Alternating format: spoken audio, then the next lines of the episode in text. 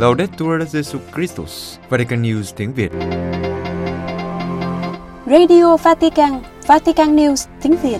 Chương trình phát thanh hàng ngày về các hoạt động của Đức Thánh Cha, tin tức của Tòa Thánh và Giáo hội Hoàn Vũ được phát 7 ngày trong tuần từ Vatican và Roma. Mời quý vị nghe chương trình phát thanh hôm nay, thứ tư ngày 11 tháng 5 gồm có Trước hết là bản tin Kế đến là sinh hoạt giáo hội. và cuối cùng là gương chứng nhân. Bây giờ, kính mời quý vị cùng Vũ Tin và Trung Hưng theo dõi tin tức.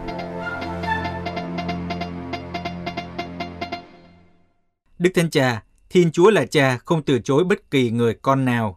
Vatican trả lời câu hỏi của cha James Martin dòng tên về một số câu hỏi liên quan đến những người đồng tính, lưỡng tính và chuyển giới, viết tắt là LGBT. Đức Thánh Cha nói, phong cách của Chúa là gần gũi, đầy lòng thương xót và dịu dàng, người không từ chối bất kỳ người con nào.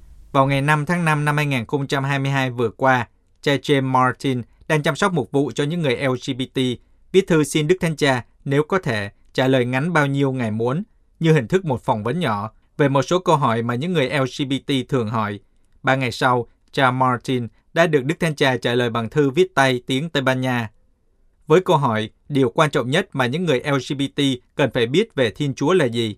Đức Thánh Cha trả lời, Thiên Chúa là cha và người không từ chối bất kỳ người con nào. Thiên Chúa luôn gần gũi, thương xót và dịu dàng. Theo con đường này, anh chị em sẽ tìm được Chúa. Câu hỏi tiếp theo. Thưa Đức Thánh Cha, Ngài muốn những người LGBT biết gì về giáo hội? Đức Thánh Cha trả lời, Tôi muốn họ đọc sách công vụ tông đồ, trong đó họ sẽ tìm được hình ảnh giáo hội sống động. Câu hỏi cuối cùng. Đức Thánh Cha nói gì về một người công giáo LGBT đã kinh nghiệm bị giáo hội từ chối? Đức Thánh Cha trả lời, Tôi muốn họ nhận ra rằng đó không phải là sự từ chối của giáo hội, nhưng trái lại của người của giáo hội. Giáo hội là một người mẹ và mời gọi tất cả con cái quy tụ lại với nhau. Chúng ta hãy lấy dụ ngôn khác được mời dự tiệc. Những người công chính, người tội lỗi, người giàu có, người nghèo.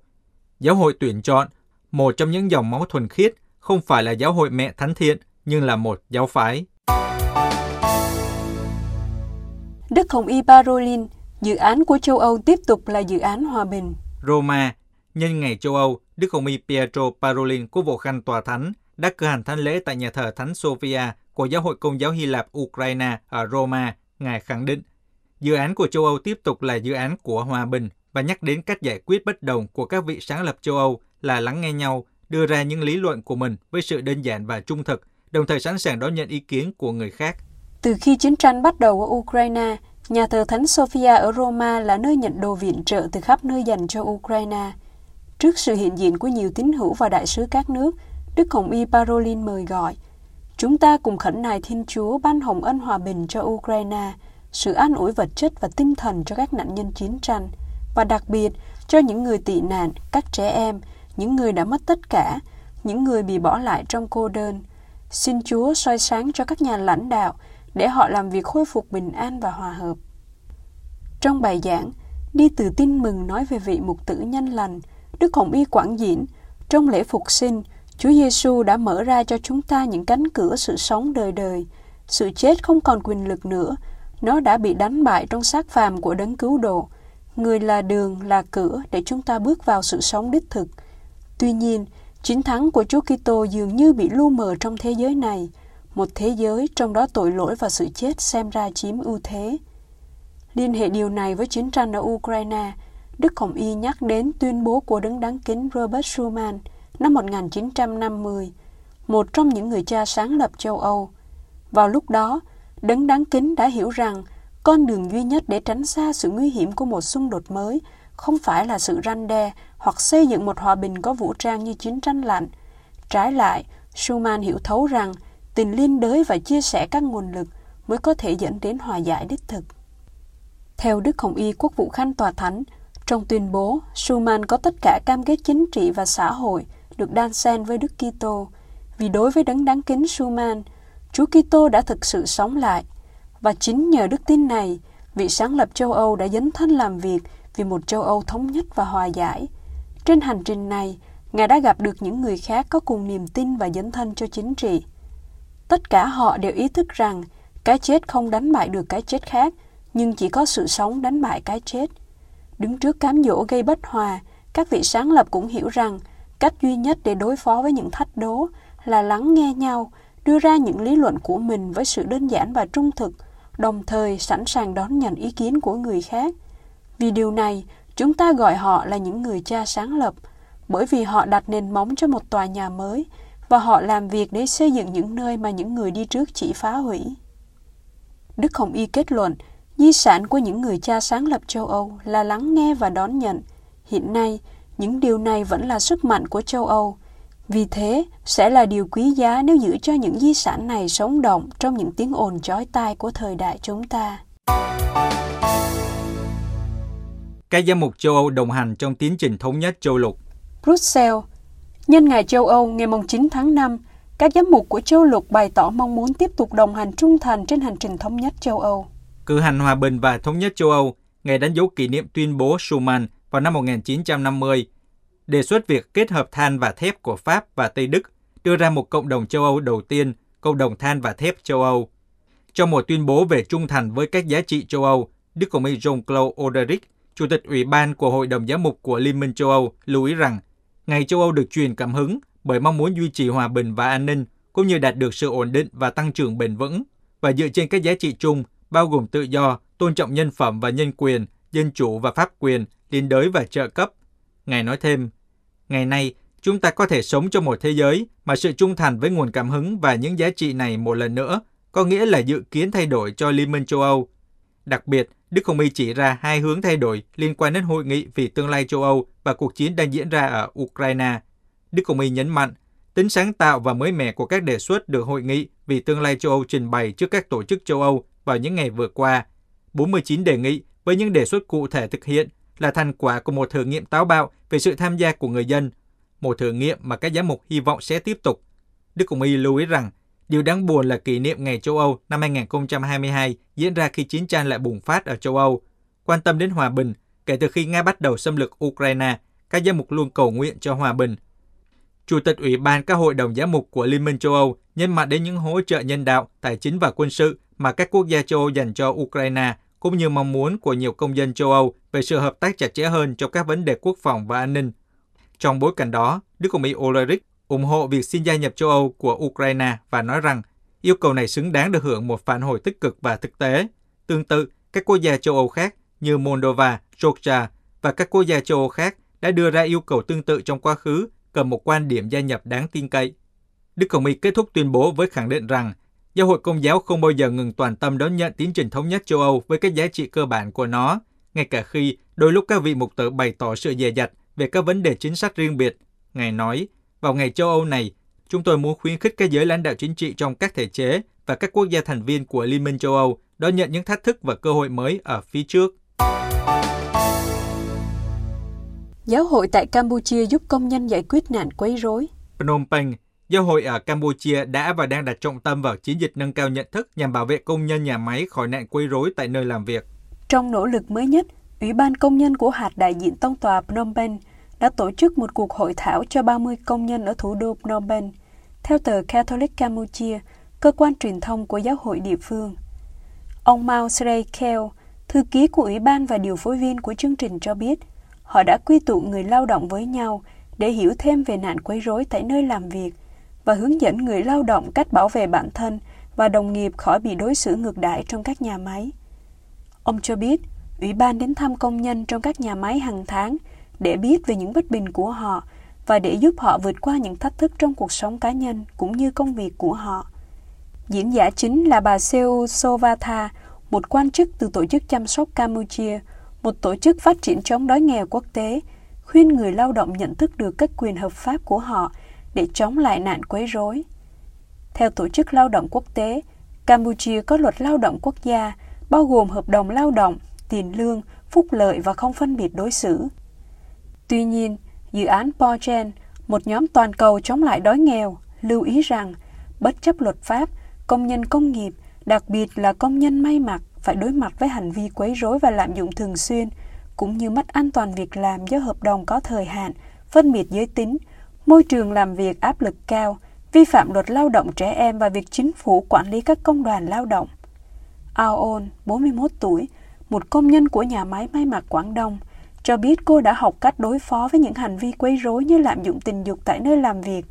Tôi sẽ động viên các đồng nghiệp của mình và nói với họ rằng đừng sợ, chúng ta phải đấu tranh, chúng ta phải dám cùng nhau giải quyết vấn đề của mình. Cô cho biết. Sen Sarik, một thợ điện 28 tuổi cho biết, tôi nghĩ rằng một chương trình như vậy sẽ giúp ích rất nhiều cho người lao động. Chương trình này là một vườn ươm để thay đổi suy nghĩ của chúng ta về quyền lợi của chúng ta với tư cách là người lao động. Miles Ray Kale cho biết, chương trình sẽ tiếp tục với các cuộc họp ít nhất hai lần một tháng, các cuộc cắm trại và hội thảo. Hội đồng giám mục tại Anh và xứ Wales khi COVID-19 đã suy yếu, đây là thời gian để các tín hữu trở lại tham dự thánh lễ. London, các giám mục tại Anh và xứ Wales thông báo về việc luật buộc tham dự thánh lễ Chúa Nhật và mời gọi người công giáo ở Anh và xứ Wales trở lại tham dự thánh lễ khi những nguy cơ của đại dịch đã giảm bớt. Trong một tuyên bố, Hội đồng giám mục Anh và xứ Wales cho biết, kể từ khi bắt đầu đại dịch COVID cho đến thời điểm hiện nay, bổn phận tham dự thánh lễ Chúa Nhật đã bị cản trở, nhưng hiện nay chúng tôi tạ ơn Chúa vì tình hình đã thay đổi. Những thách đố của đại dịch đã giảm bớt đáng kể và hầu hết mọi người đã trở lại các hoạt động bình thường. Do đó, chúng tôi tin rằng những lý do đã cản trở người công giáo tham dự thánh lễ Chúa Nhật và những ngày lễ buộc không còn được áp dụng nữa. Hội đồng giám mục nói trong một nghị quyết được thông qua tại cuộc họp toàn thể mùa xuân. Các giám mục cũng cho biết thêm, việc tham dự thánh lễ Chúa Nhật và các ngày lễ buộc là đặc ân lớn nhất trong tất cả các đặc ân. Một dấu ấn đẹp đẽ của đức tin công giáo là ước muốn sâu xa được tham dự thánh lễ và chia sẻ trong bí tích thánh thể. Chúng ta cử hành mầu nhiệm này với lòng biết ơn sâu sắc và với niềm vui. Bí tích thánh thể giúp chúng ta thờ phượng Thiên Chúa toàn năng, nâng đỡ mỗi người trên hành trình đức tin và là dấu chỉ về một đức tin hữu hình trong thế giới. Mở đầu thông điệp của Hội đồng Giám mục là câu lời Chúa được trích trong tin mừng Gioan. Đây là bánh từ trời xuống. Trong hy lễ thánh của thanh lễ, bữa tiệc ly của Chúa, Chúa Giêsu đã trao phó cho chúng ta món quà quý giá là chính Ngài. Các giám mục tiếp tục. Với lòng khiêm nhường, chúng ta vinh dự trở thành một dân tộc thánh thể và việc tham dự thánh lễ là điều cần thiết. Trong niềm mong đợi ngày lễ Chúa Thánh Thần hiện xuống sắp tới, chúng tôi xin mời tất cả những tín hữu hiện chưa trở lại tham dự thánh lễ Chúa Nhật hãy đến và tham dự thánh lễ. Các giám mục nói, chúng tôi biết ơn các linh mục, tu sĩ và giáo dân, những người đã phục vụ tại các giáo xứ, trường học và cộng đoàn của chúng ta với sự hy sinh và quảng đại trong suốt đại dịch này. Bây giờ là lúc chúng ta cùng làm mới lại đức tin và lòng cậy của chúng ta. Thông điệp của các giám mục cũng khẳng định, chúng tôi hiểu rằng vẫn sẽ có một số tín hữu trong hội thánh vì lý do sức khỏe, không cảm thấy đủ an toàn để tham dự thánh lễ.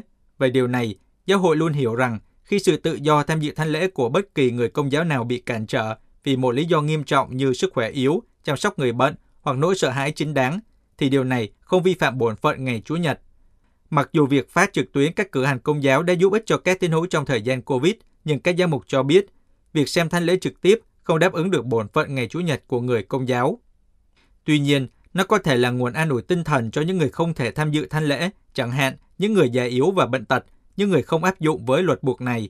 Trong bối cảnh này, chúng tôi biết ơn vai trò của các thừa tác viên trao mình thân Chúa cho người già, người bệnh và bị đóng cửa ở nhà. Quý vị vừa theo dõi bản tin ngày 11 tháng 5 của Vatican News tiếng Việt. Vatican News tiếng Việt Chuyên mục Sinh hoạt giáo hội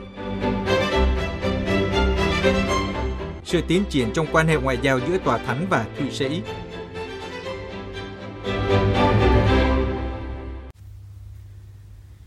Kính thưa quý thính giả, sáng ngày 6 tháng 5 vừa qua, nhân dịp tưởng niệm sự hy sinh của 147 vệ binh Thụy Sĩ khi bảo vệ Đức Giáo Hoàng Clemente thứ bảy trong cuộc cướp phá thành Roma vào ngày 6 tháng 5 năm 1527, cũng như nhân lễ tuyên thệ của 36 tân vệ binh Thụy Sĩ. Đức Thánh Cha Francisco đã tiếp Tổng thống Liên bang Thụy Sĩ, ông Ignacio Cassis. Theo thông cáo của Tòa Thánh, Cuộc hội đàm đã kéo dài nửa tiếng đồng hồ, tập trung vào mối quan hệ song phương tốt đẹp và cả hai bên đều hài lòng ghi nhận rằng việc chuyển đại sứ quán Thụy Sĩ cạnh tòa thánh đến Roma là dấu hiệu của mong muốn tăng cường sự liên lạc với nhau để thúc đẩy sự hợp tác trong các lĩnh vực cả hai cùng quan tâm, đặc biệt là trong lĩnh vực thúc đẩy công lý và hòa bình. Cuộc chiến đang diễn ra ở Ukraine và những hậu quả của nó ở châu Âu, đặc biệt là tình hình của người tị nạn Ukraine và những người phải di dời cần sự hỗ trợ nhân đạo, cũng là chủ đề thảo luận quan trọng trong cuộc hội đàm. Trả lời báo chí, Tổng thống Ignacio Cassis cho biết, Cách cơ bản, ông muốn làm việc về các vấn đề nhân đạo với tòa thánh. Ông tuyên bố rằng hai đoàn ngoại giao của Vatican và Thụy Sĩ sẽ hợp tác để thúc đẩy hòa bình và ngăn ngừa các cuộc xung đột.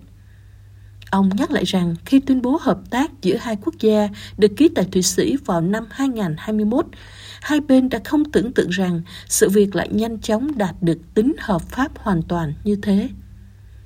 Khi được hỏi về tình trạng sức khỏe của Đức Giáo Hoàng, Tổng thống Thụy Sĩ đảm bảo rằng nụ cười và sự chào đón của Ngài thật tuyệt vời ở cấp độ con người, dù Ngài có một số vấn đề về sức khỏe. Ông cũng cho biết Đức Thánh Cha cũng hoan nghênh việc cải tạo doanh trại vệ binh Thụy Sĩ tại Vatican và sự hiện diện của một đại sứ Thụy Sĩ thường trú cạnh tòa thánh, ông Denis Nobel. Vào cuối buổi tiếp kiến, Đức Thánh Cha đã tặng Tổng thống Thụy Sĩ các tài liệu giáo huấn chính của Ngài, cũng như một mề đay bằng đồng có ghi những lời của ngôn sứ Isaiah. Sa mạc sẽ trở thành một khu vườn. Vào cuối buổi tiếp kiến, Đức Thánh Cha đã tặng Tổng thống Thụy Sĩ các tài liệu giáo huấn chính của Ngài, cũng như một mề đay bằng đồng có ghi những lời của ngôn sứ Isaiah. Sa mạc sẽ trở thành một khu vườn.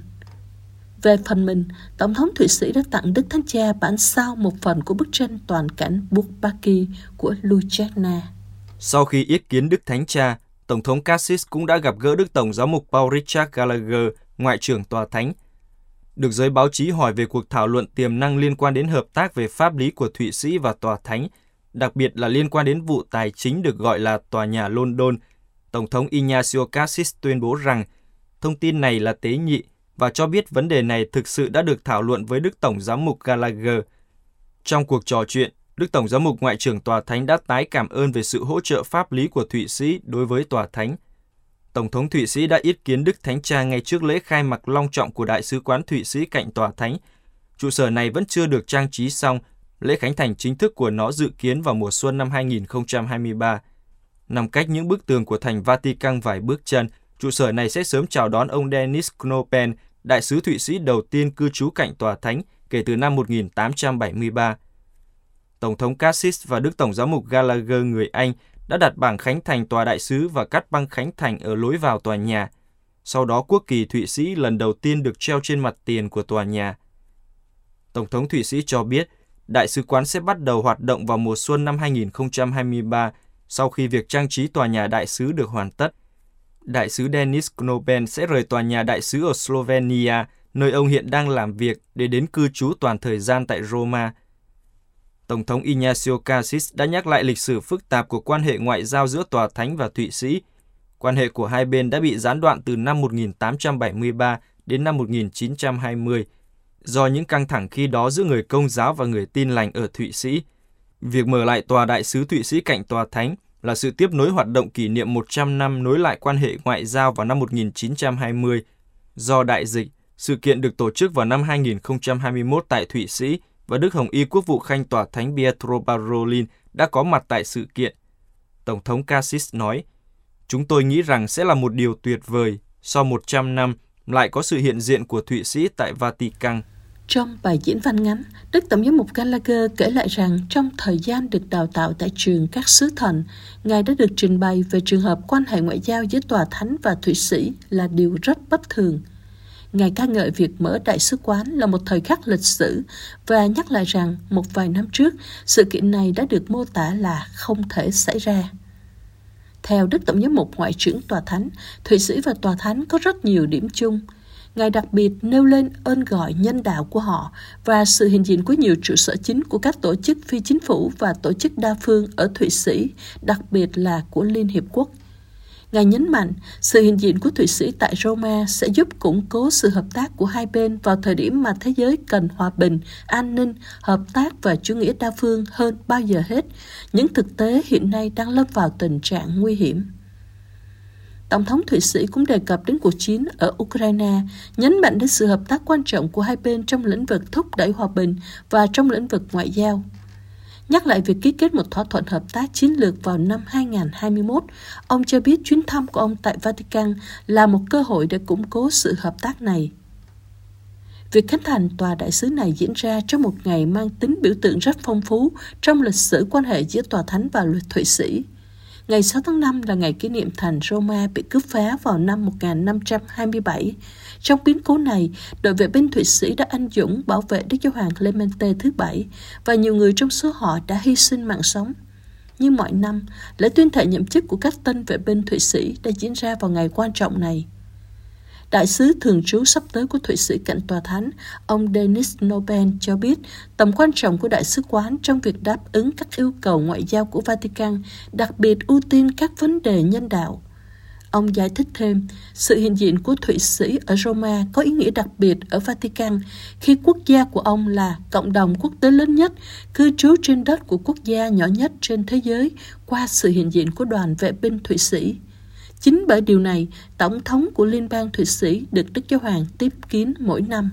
Liên bang Thụy Sĩ và Tòa Thánh có lịch sử kéo dài hàng thế kỷ. Một trong những mắt xích đặc biệt và dễ nhìn thấy nhất là đội vệ binh Thụy Sĩ của Giáo Hoàng, được thành lập vào năm 1506 bởi Đức Giáo Hoàng Giuliano II với nhiệm vụ bảo đảm sự an toàn và bảo vệ Giáo Hoàng. Quan hệ song phương giữa Thụy Sĩ và Tòa Thánh rất tốt đẹp, được thể hiện qua sự trao đổi thường xuyên và trong nhiều lĩnh vực hợp tác chặt chẽ giữa hai quốc gia – Tòa Thánh được đại diện tại Thụy Sĩ bởi Sứ thần Tòa Thánh. Sứ thần Tòa Thánh cũng đại diện cho Đức Thánh Cha tại Giáo hội Công giáo địa phương. Kể từ năm 1991, Hội đồng Liên bang đã duy trì quan hệ ngoại giao với Tòa Thánh thông qua một đại sứ, hiện đang ở Ljubljana, Slovenia. Tòa sứ thần Tòa Thánh tại Thụy Sĩ được thành lập năm 1586 tại Lucerna.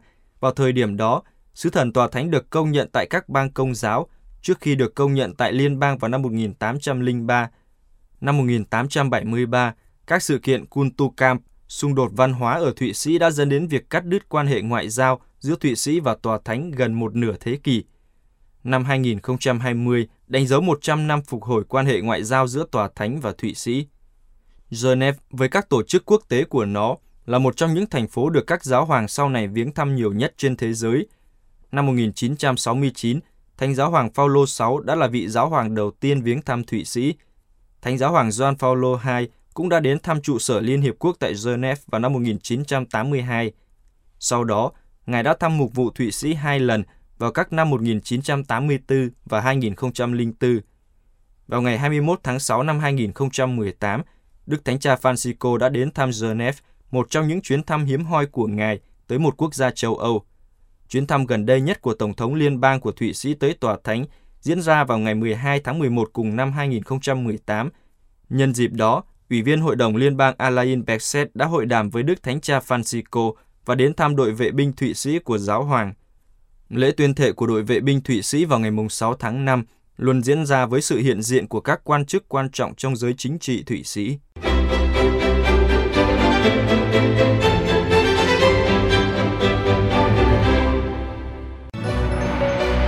Vatican News tiếng Việt Chuyên mục Gương chứng nhân Ông Vincenzo đi bộ 700 km để kêu gọi mọi người quan tâm đến căn bệnh của con gái. Ngày 25 tháng 4 2022, ông Vincenzo Placida, cha của Valentina, thiếu nữ 14 tuổi mắc hội chứng Cornelia de Lange, đã khởi hành từ Vigo Novo của thành phố Venice nổi tiếng ở phía bắc Đông Ý, bắt đầu một hành trình kéo dài trong nhiều ngày. Người cha vận động viên 47 tuổi này đã quyết định đi bộ, đẩy xe lăn có con gái ốm yếu với đoạn đường 690 km đến Vatican gặp Đức Thánh Cha. Hành trình trải qua 5 vùng và kết thúc tại quảng trường Thánh Phêrô, tổng cộng khoảng 700 km, chia thành 17 chặng mỗi chặng khoảng 40 km. Valentina đã đồng hành cùng với cha trong chặng đầu và sẽ hiện diện trong chặng cuối. Ông Vincenzo chia sẻ, tôi cảm nhận sự ấm áp trong hành trình này. Tôi biết ở mỗi chặng, vợ và con gái yêu quý của tôi đang đợi tôi. Trong hành trình này tôi gặp gỡ các gia đình, các hiệp hội, chính quyền, vì chúng tôi cần sự quan tâm và giúp đỡ của mọi người. Theo Bệnh viện Nhi đồng Bambino Gesù của Tòa Thánh, hội chứng Cornelia de Lange do rối loạn di truyền gây ra và là một bệnh hiếm gặp. Người mắc bệnh này có những biến đổi ở mặt, tay chân, chậm phát triển, gặp khó khăn trong giao tiếp và tâm thần. Run for Cornelia là tên của cuộc chạy bộ một mình của ông Vincenzo. một người cha đầy tình phụ tử, được thúc đẩy với mong muốn nâng cao nhận thức cộng đồng về hội chứng này và gây quỹ hỗ trợ nhằm tổ chức các dự án ủng hộ các trẻ em và thanh thiếu niên bị Cornelia. Ông Vincenzo giải thích, điều quan trọng hơn cả của dự án là góp phần xác định liệu pháp để hạn chế các tác động bệnh lý của căn bệnh này ảnh hưởng nặng nề đến bệnh nhân. Mục tiêu được đặt ra là hỗ trợ kích hoạt thử nghiệm nghiên cứu sơ bộ nhằm xác định sự thay đổi trong lĩnh vực lâm sàng của các kết quả thu được trong lĩnh vực nghiên cứu cơ bản của một nhóm chuyên gia Ý. Ông Vincenzo là phó chủ tịch Hiệp hội Quốc gia Cornelia de Langer và đang cung cấp trên mạng xã hội doanh nghiệp nhỏ bé đặc biệt này. Điều được thực hiện với nụ cười và con tim. Nhiều bạn bè cũ và mới quen trên đường đi đã trao cho ông nhiều bằng chứng về tinh thần liên đới này. Ông nói, tôi không ngờ mình có thể dễ dàng nhận được sự chào đón này và tiếng nói sứ điệp của tôi đã lan truyền một cách tự nhiên. Tôi rất vui đặc biệt khi có rất nhiều trẻ em quan tâm đến hành trình của hai cha con chúng tôi và sứ điệp mà chúng tôi muốn trao gửi. Khởi hành một mình cùng ngày với Valentina, nhưng ông Vincenzo đang mời gọi mọi người, đặc biệt những cha mẹ có con tham gia với ông, để mọi người quan tâm hơn đến hội chứng Cornelia de Lange và những khó khăn mà các trẻ em mắc phải. Với chuyến hành hương đầy ý nghĩa này, Ông Vincenzo thực sự là một người cha tuyệt vời. Ông đặt tất cả tâm huyết, tình yêu vào chuyến đi với mong ước đem lại những điều tốt đẹp hơn cho con gái và cho những trẻ em có hoàn cảnh giống như Valentina. Đối với con gái của ông, Vincenzo thực sự là một người cha tuyệt vời bởi vì ngay cả trong những hoàn cảnh khó khăn và đau khổ, ông vẫn không đánh mất niềm hy vọng. Theo ông điều quan trọng là có một cái nhìn đầy tình yêu vào thực tế hoàn cảnh. Những ai theo dõi hành trình của gia đình ông vincenzo trên mạng xã hội đều có thể nhận thấy đây là một gia đình thực sự hạnh phúc ánh mắt biểu lộ lòng biết ơn và hạnh phúc của hai ông bà luôn hướng về người con không được may mắn như các trẻ em khác do có vấn đề về sức khỏe và valentina cũng vậy nụ cười hạnh phúc luôn rạng ngời trên khuôn mặt không được giống như mọi trẻ em khác. Ông Vincenzo hy vọng sẽ đến quảng trường Thánh Phêrô vào thứ Bảy 14 tháng 5 2022 cùng với nhiều bạn đồng hành khác gặp trên đường đi và các gia đình có người thân mắc hội chứng này sẽ được gặp Đức Thánh Cha để xin Ngài chúc lành cho hoạt động bác ái của Hiệp hội.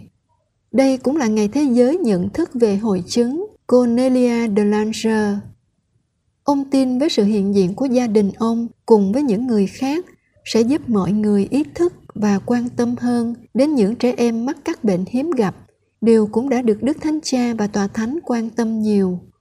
Thực tế, Đức Thánh Cha cũng đã nhiều lần kêu gọi giới y học quan tâm đến bệnh hiếm.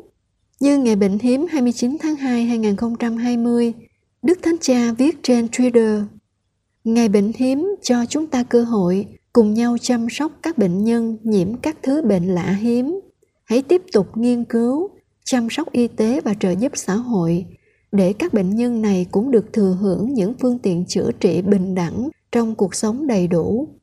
Và cũng vào ngày bệnh hiếm năm 2021, Đức Hồng Y Peter Tucson, khi đó còn là Tổng trưởng Bộ Phục vụ Phát triển Con Người Toàn diện, đã gửi sứ điệp, trong đó nhấn mạnh rằng những người sống với bệnh hiếm là những nhóm người dễ bị tổn thương nhất trong xã hội. Phần lớn những bệnh này nói chung không có thuốc chữa. Đây là những căn bệnh không đồng nhất, phổ biến nơi trẻ em, cần phải điều trị tốn kém. Vì vậy, cần phải thúc đẩy một nền văn hóa chăm sóc mà nền tảng là phẩm giá của mỗi người.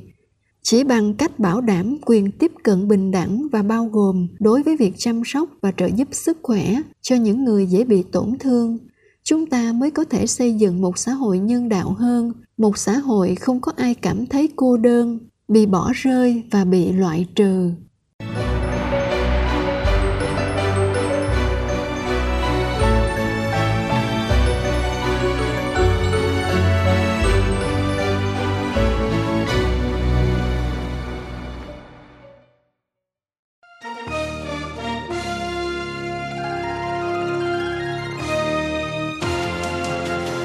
Cảm ơn quý vị đã chú ý lắng nghe chương trình Radio Vatican của Vatican News tiếng Việt. Xin Thiên Chúa chúc lành cho quý vị và toàn gia quyến.